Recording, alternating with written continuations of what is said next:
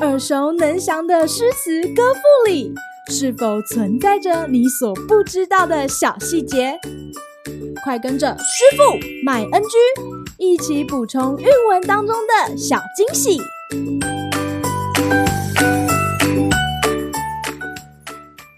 大家好，欢迎来到今天的师傅麦恩居。今天要和大家介绍李白的《长相思》二首其一。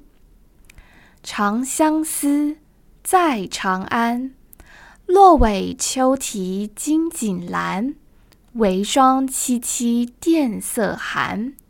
孤灯不明思欲绝，卷帷望月空长叹。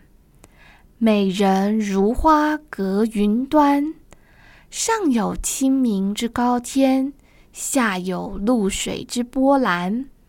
天长路远魂飞苦，梦魂不到关山难。长相思，催心肝。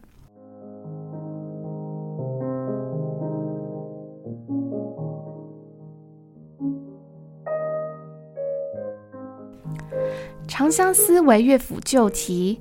历来以《长相思》为题的诗作，大都是描写女子思念远在边疆守卫的良人。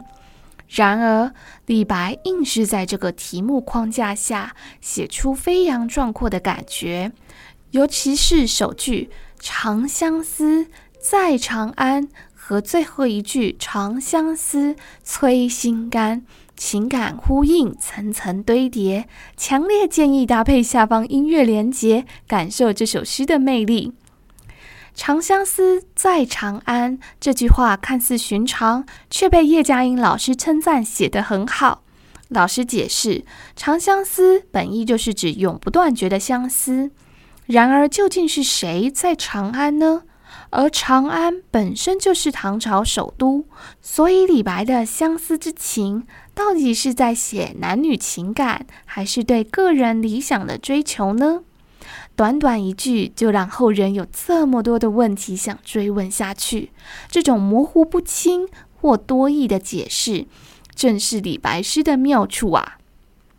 我们知道，对着月亮怀想远方的人，在文学作品里相当常见。不过，李白却又进一步说：“美人如花隔云端。”这里的美人可以指一个人，也可以是一种理想。他不仅和自己离得很远，下一句“上有清明之高天，下有露水之波澜”，更是将广袤的天地纳入自己追寻的范围之内。往上是那深远不可测的青天。往下，则是江河重重的阻隔。你说，我到底要怎么样才能追到他呢？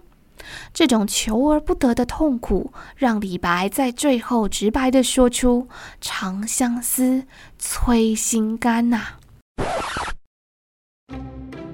今日 NG 点，落尾秋啼金井阑一句，大家可能会好奇。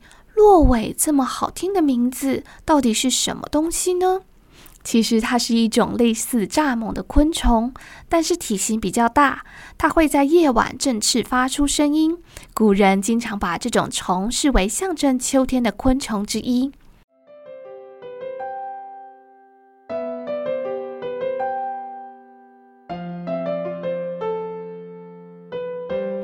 在阅读诗作的时候，往往会有不少关键的物象、颜色，可以帮助我们判断诗中的季节。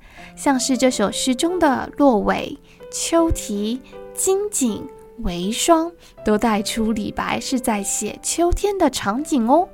好啦，今天的师傅卖 NG 就到此结束，我们下回再见喽，拜拜。